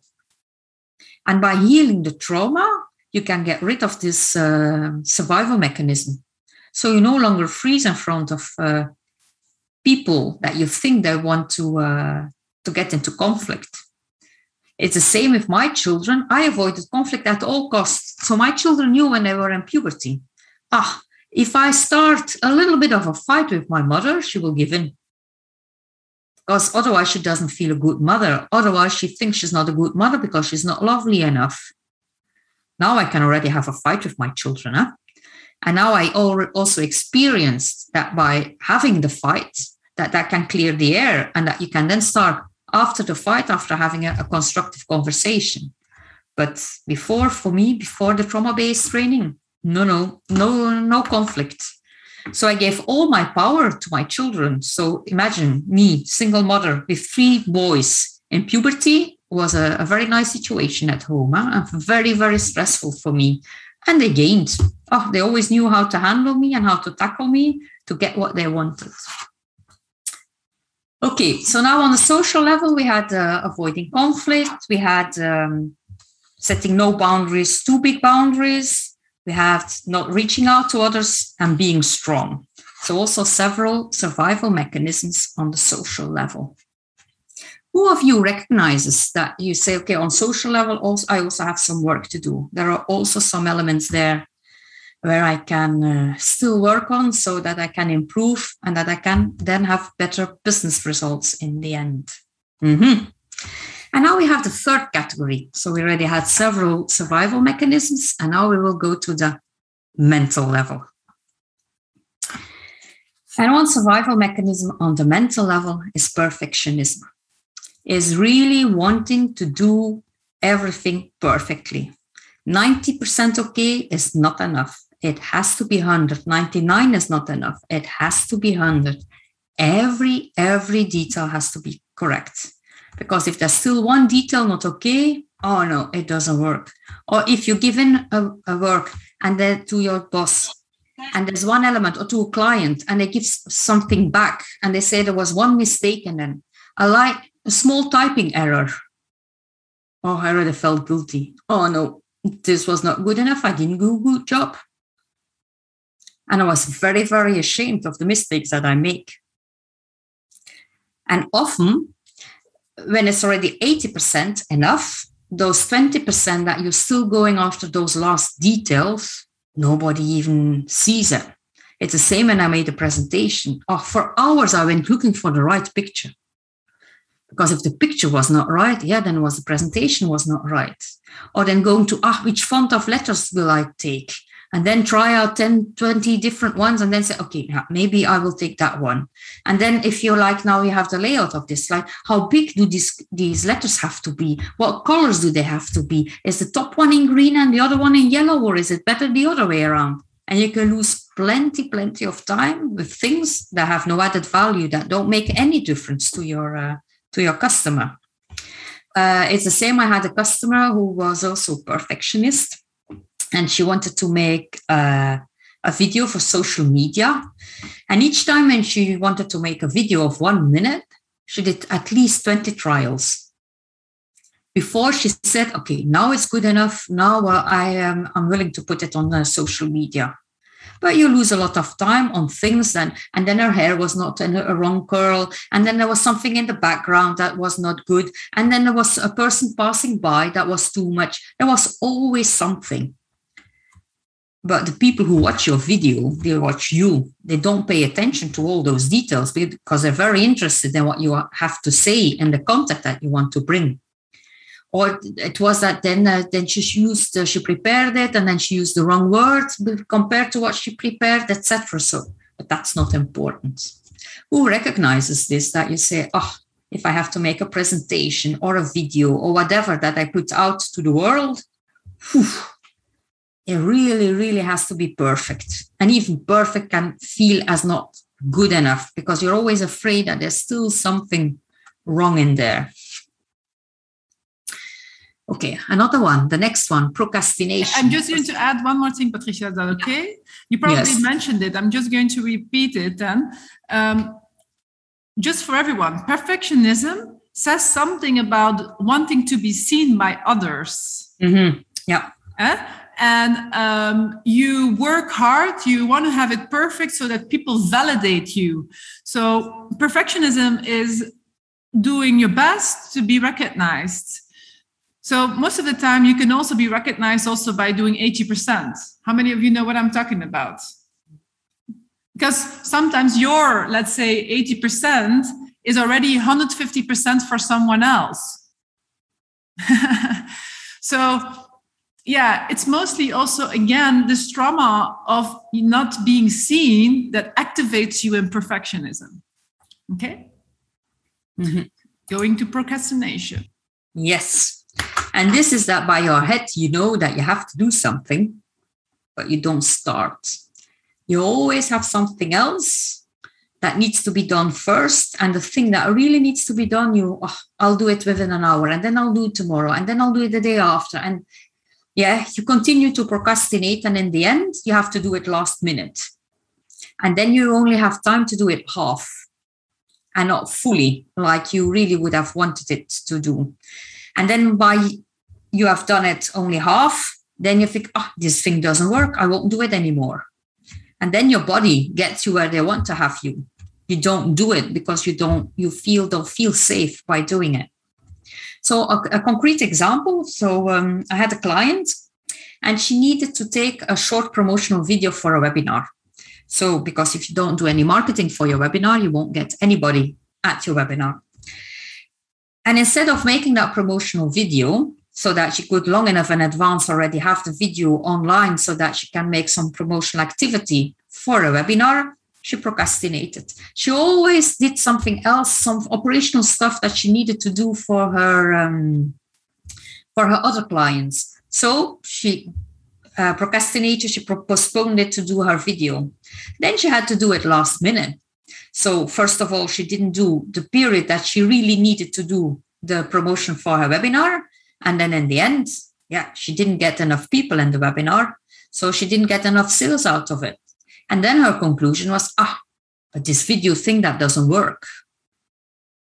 So, and that was not true. If she would have done that video long enough in advance, she would have reached more people and she would have had enough people and a webinar to have enough sales for her business.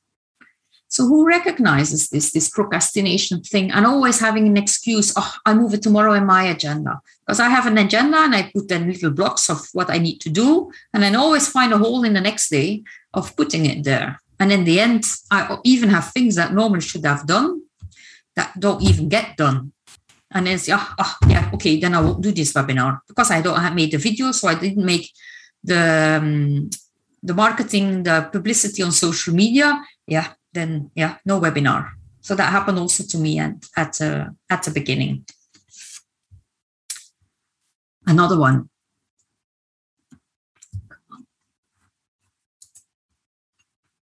Yeah, worrying, piekeren in Dutch. So you have to do something.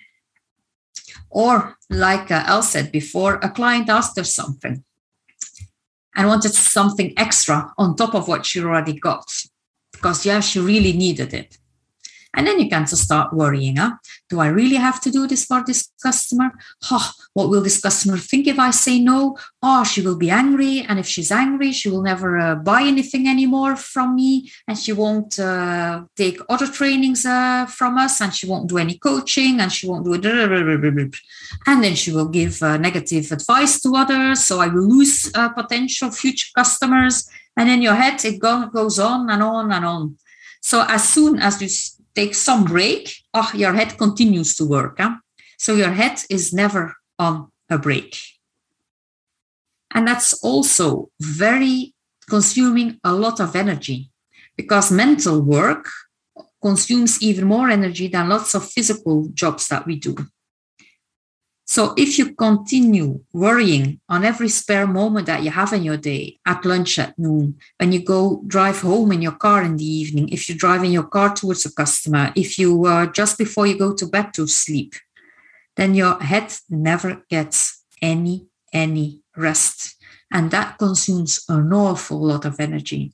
So first of all, it doesn't help you to get to the positive uh, solutions that you need, because often it's because we are so worried about everything that can go wrong that we for me for example it was i really wanted to have every neg- negative thing that could happen already have the answer before.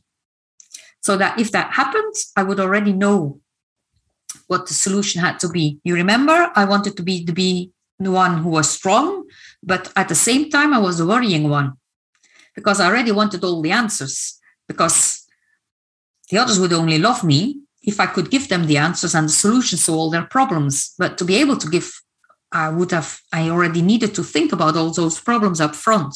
So it's kind of a vicious circle. Huh? And in the end, if you get so tired and you don't have enough energy anymore, your prefrontal cortex in your head, your rational brain, doesn't work properly anymore. And then you can start to worry about the fact that your brain is not working properly anymore and worrying because you are tired. And then you're a vicious circle and all your energy, energy, energy goes down. And then you don't have the energy anymore for the real jobs that you need to do for your for your firm, for your company. Who of you says, Oh, I worry a lot. I really worry a lot. And uh, often about things that are not really necessary, even because it doesn't bring me anything. It only consumes energy, energy. And then we're having the last one on the mental level. And maybe this needs a little bit more explanation than the rest. Uh, dissociation. Because I thought before, before I had the course on uh, body-based trauma, me dissociating, never. So what is dissociation? What does that mean? That is that physically your body is there, but you and your mind, you're gone. It feels so unsafe. It feels so painful of being there that you go in your head to another space where nobody can find you, where nobody can reach you. And only there is a safe place to be. And explainer like that, you think, mm, no, I'm always here. But it, for example, if you're driving your car, you can sometimes drive, and after a while, you you you realize, oh, I'm already here. So it means that in your head you were already gone, but your body was there because your body could still uh, drive the car. But you started to think about something, and something, a word or a, a, an image can already be enough for you to dissociate. It was also like my youngest son when he was in um, kindergarten. He came home one day and said, Mom, I discovered I'm really powerful. I can dream with my eyes open. So when he felt unsafe in class because there was too much noise, especially noise was terrible for him, okay, his body stayed, but in his head he was gone. And as before, he got remarks of his uh, teacher that if he closes his eyes, that he has to open his eyes because he had to be stay awake and be there within the class. But he mastered himself so much that he could dream with his eyes open. So it was a real example of uh, dissociation. And dissociation can also be uh, have a terrible negative impact on your company because imagine you're with a client and um, you ask some questions to your client and your client is talking and talking and talking and one of or other thing triggers you you're dissociated you're away in your head or you, you're thinking about plenty of other stuff but you don't hear your customer and then all of a sudden you ask a new question and your customer is saying yeah but i already gave you the answer to that question so your client doesn't feel seen heard by you so in the end, yeah, if you don't see me, I won't buy anything from you. Can also be with a supplier. Let's say that you have a negotiation with your supplier and you miss a part of his explanation. It can be that the arguments that you are using to get a better price, for example, that it won't work because it doesn't, doesn't fit with what, what uh, the supplier told you before. And we dissociate more than we think. Uh, for example, dissociation can also be like uh, reading a book. Because as a child, uh, oh, I loved reading books because then I got rid of all the complaints and the misery I heard of my mother because she always wanted us to keep us busy and couldn't relax. Workaholic, so she already started to move us too. And then if I could go and read a book and really disappear because then I had the feeling that my mother, mother couldn't see me. And if I could sit somewhere where she couldn't find me and me and my head in my books, oh, that for me was heaven. If I went on holidays to my grandmother's, she had oh, many, many books, and then I could read every day a book. So I could be dissociated for 10 days with my grandmother. So then I didn't have to feel the pain of all the rest. So sometimes can be comfortable. Watching Netflix, watching television can also be dissociation. Because how often do you watch something on television and in the end, if at the end if I would ask you, what did you see? What, what, what happened? And then you can't answer it. I frequently have that. But now I'm more conscious about it. Now I know how my body reacts and I know I feel what my body, the signals that my body is giving that I'm dissociating. And sometimes I consciously decide now I will dissociate. Now I will take a rest from it. So it can also be very helpful dissociating.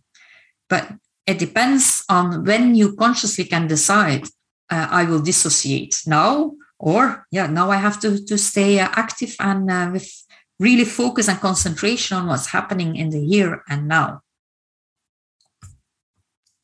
And also, one thing that helped me is, for example, with my children, to pay attention how often do I dissociate while my child is talking to me because if I then afterwards, after the discussion we had, of after my child had told me something, ooh, do I remember, really remember what my child was saying to me? Because your child knows when you're dissociating, huh?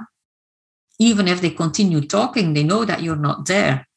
And then it's better to choose your moments that you really can be there fully for your child instead of being there all the time, but being physically there but not uh, mentally not uh, available to your to your child not be able to go into the connection. Is there any questions about all these survival mechanisms? Is there anybody who's having a question that you say oh that's a specific thing that i really would like to ask you patricia to see if i can help you or give you some um, So you can put, if you have a question, you can put it in the chat. So then I can uh, have. Uh, We'll take it along in the question and answer, Patricia. Right? So ah, that okay. we can, uh, yeah, we have you have like uh, ten minutes more for the third insight. Oof, I will have to speed up then. yeah. okay. So now we will go to the so these are the different uh, survival mechanisms. So have a look for yourself if you see all these different types of surviving mechanisms that you already can think for yourself which ones of these mechanisms and it's normal if you have more than one huh? so uh, it's rare that we only have one of these survival mechanisms and then we have plenty off top of that but which of these survival mechanisms that you are having and that is really blocking you in your business I'll give you one minute or a few seconds to write it down so that you can keep it with you. So we have addiction, all the different types of addiction that are there. The adrenaline junkie, the sports, the workaholic, the person who uh, wants to work all day. Then on the social level, to be strong, not reaching out, having no boundaries or too fixed boundaries, avoiding conflict, easily being intimidated. And on the mental level, we have pro- perfectionism, procrastination, worrying, and dissociation. Okay, so then I'll go to the third insight of today. So now we will give you some uh, more theory behind trauma and how it works within the body and the importance of safety because the only thing our body wants is feeling safe so that we can survive.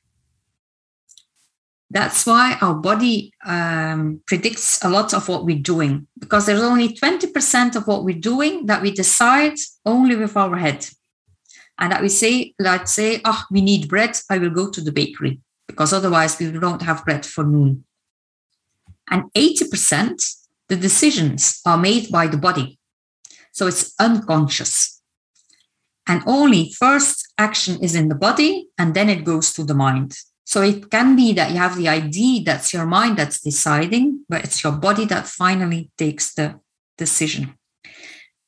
And as a child, as already from childhood, what we need is to be seen by our parents, to have connection with others. Because children who have no connection at all, they die because there were certain um, orphanages in uh, eastern uh, part of Europe where there were children who were all day in a bed and they just got some food and that was it. For the rest for the day, there was no contact, no connection.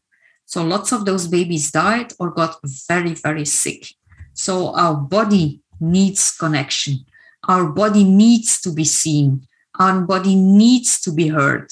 And we will do everything we can to get this so that we can survive. That's also why we developed all those survival mechanisms, like we discussed before. So it's not by accident that you got those survival mechanisms. And one thing also, don't be uh, mad about your uh, survival mechanisms. They helped you when you were a child, and some of them still help you today. And some of them, they block you in what you want to do. And now we're going to uh, talk a bit of um, how that works and how we can uh, heal those traumas. So, first of all, we have a brain memory and we have a body memory. So these are two different memories, and they don't necessarily memorize the same things. It can be that you had certain things that you still remember in your head and also in your body. But there are also things that you don't remember anymore, but you mem- your body remembers it because every cell in your body has a cell memory. And it's this cell memory that um, makes you respond like you do, like automatic reflexes. So when a trauma is triggered up, immediately your perfectionism is coming up. If your trauma is triggered, oh, you immediately, oh, you need to smoke, that kind of thing. So it's your memory of your body that uh, is um, reacting. That's why trauma is so important. That's why trauma has an impact on what we do today. So your body is very, very important. And so these uh, cell memories, the only goal is that your body will survive, that you won't die. And therefore, you need connection with others. Now, what does our body do? Our autonomic nervous system. It permanently is looking for clues of safety and clues of unsafety. For example, a clue of safety can be that you are smiling, so that the person in front of you smiles. Ah, that gives you a good feeling. A clue of unsafety could be if that person looks very angry, then it feels unsafe. And then you will react differently. If you get a lot of clues of safety, then your body feels safe enough to go into connection with others. If the clues of safety are missing, then your body will already start to disconnect and will even disconnect further when there are also clues of unsafety. And it's when those clues of unsafety are coming, then you can uh, get a trauma response. A trauma is triggered, and then you will react as a survive. One of your survival mechanisms will be triggered. And it can be very small things that are triggering a trauma. It can be a noise of something. It can be even a word. So, as a coach, sometimes I trigger a trauma with a client without really wanting to, because I'm not aware that that word triggers a trauma for the client. So then we also start to work on that. Can be uh, a picture of something. It can be uh, uh, a person who's looking in a certain way that is triggering your trauma. So your body will, for all the clues of safety, that they see, ah, your body will want to, to get more of that. A good example is like going to a carnival. For some people, that are clues of safety. Ah, oh, because they like the adrenaline of being in all the, the rush things.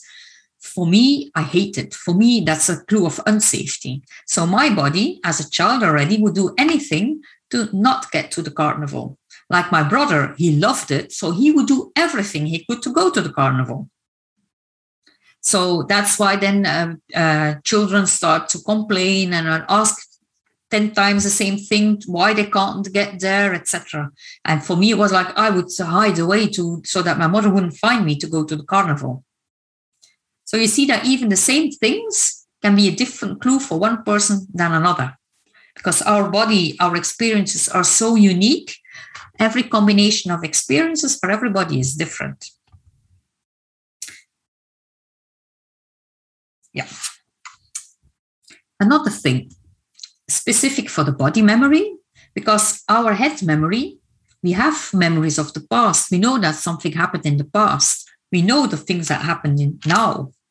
And we also know what things that will happen in the future. So we really make a mental distinction between the past, the now, and the future.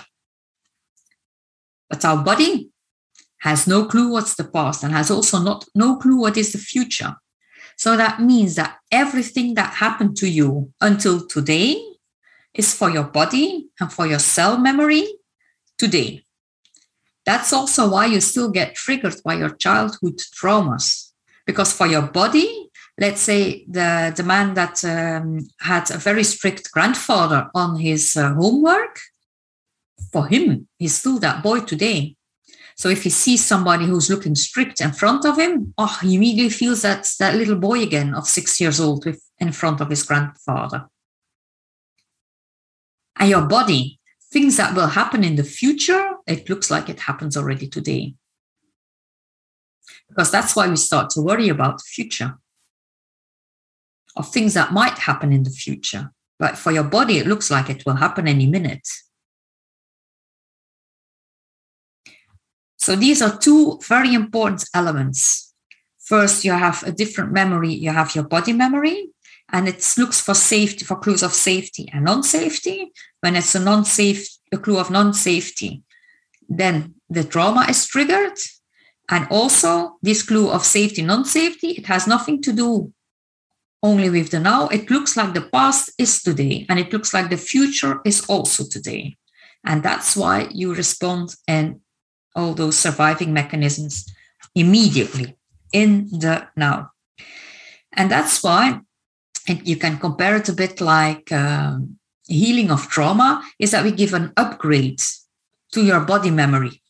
It's the same like you have a computer. From time to time, it also have to get an upgrade to be able to continue to work properly.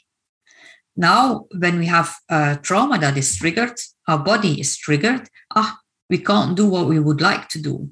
But what we do through trauma healing is we make an upgrade to your body. It is like Els said at the beginning, we can give new experiences to your body so that the cell memory is changing, so that something which had a red flag becomes now a green flag, so that you can do your presentation in front of your uh, customer who is looking a bit angry, but that you can feel still comfortable, not having the trauma response because it's just somebody looking angry, and then you can have the access to the explanations you need to give to your customer.